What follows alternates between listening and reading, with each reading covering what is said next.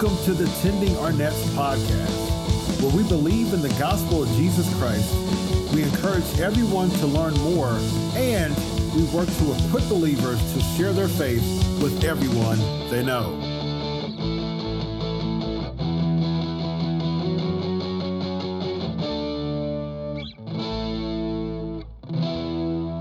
All right, welcome to the Tending Our Nets podcast. My name is Joshua Sherman, and I am your host here.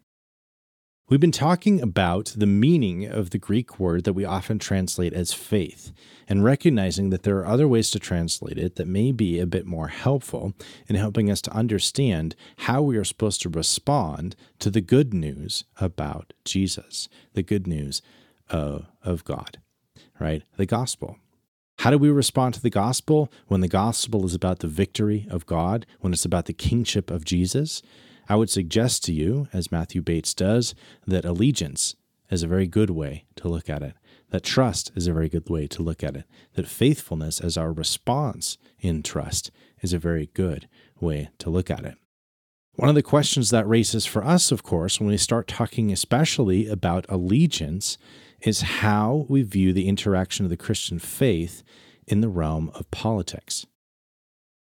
So, how does it inform how we think about our allegiance to countries, to political parties, or human leaders when we realize that faith involves allegiance?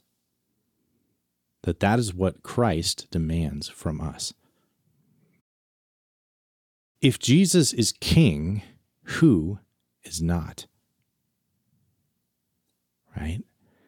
This helps us make sense of persecution again in the early church because Jesus, you know, proclaiming Jesus is Lord is proclaiming your allegiance to Jesus as king. If you're doing that, you're not declaring allegiance to Caesar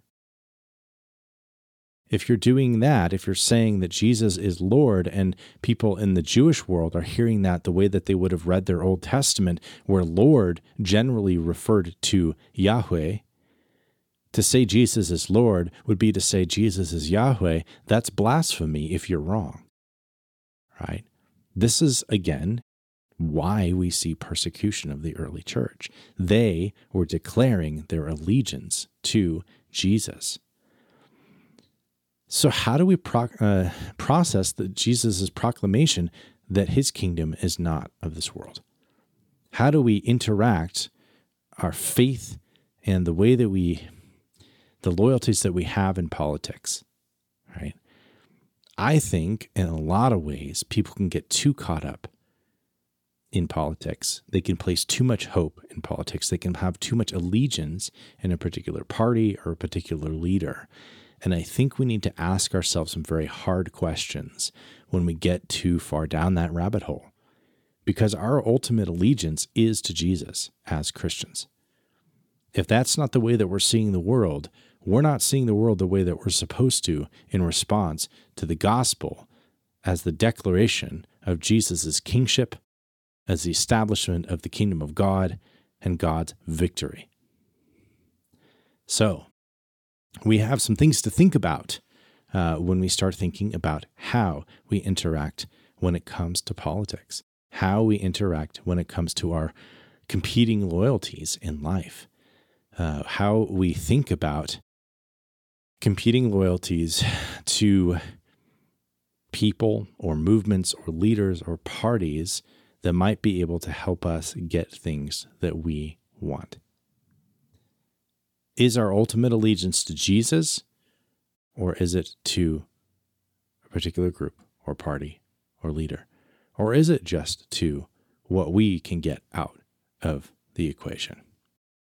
I think that poses some hard questions for us, and I think it's something that we really need to consider as we figure how we interact as Christians in the political realm. It doesn't mean that we can't be political, but I do think that it has to start shaping more and more the ways that we interact with politics, the ways we express ourselves in politics, the ways that we actually um, act in, in politics, in our voting, in the ways that we talk with people, in our activism. These all need to be subservient to our allegiance to Jesus and to the reality and establishment and priority of the kingdom of God. If that's not our focus, I would suggest we need to refocus. Uh, so, again, a bit of a challenging word, uh, but I think it's one we really all need to process and need to hear. Um, and hopefully that can help us as we start to really think about uh, how we live our lives and how we interact with politics and faith uh, as we go forth into the world. Please like, subscribe, write reviews, share this with your friends. We want to get the word out to uh, help equip Christians to share the gospel with everyone they know. God bless. You've been listening to the Tending Our Nets podcast. If you like what you hear, check us out at the Raven Creek Social Club and by searching for us on social media via Tending Our Nets.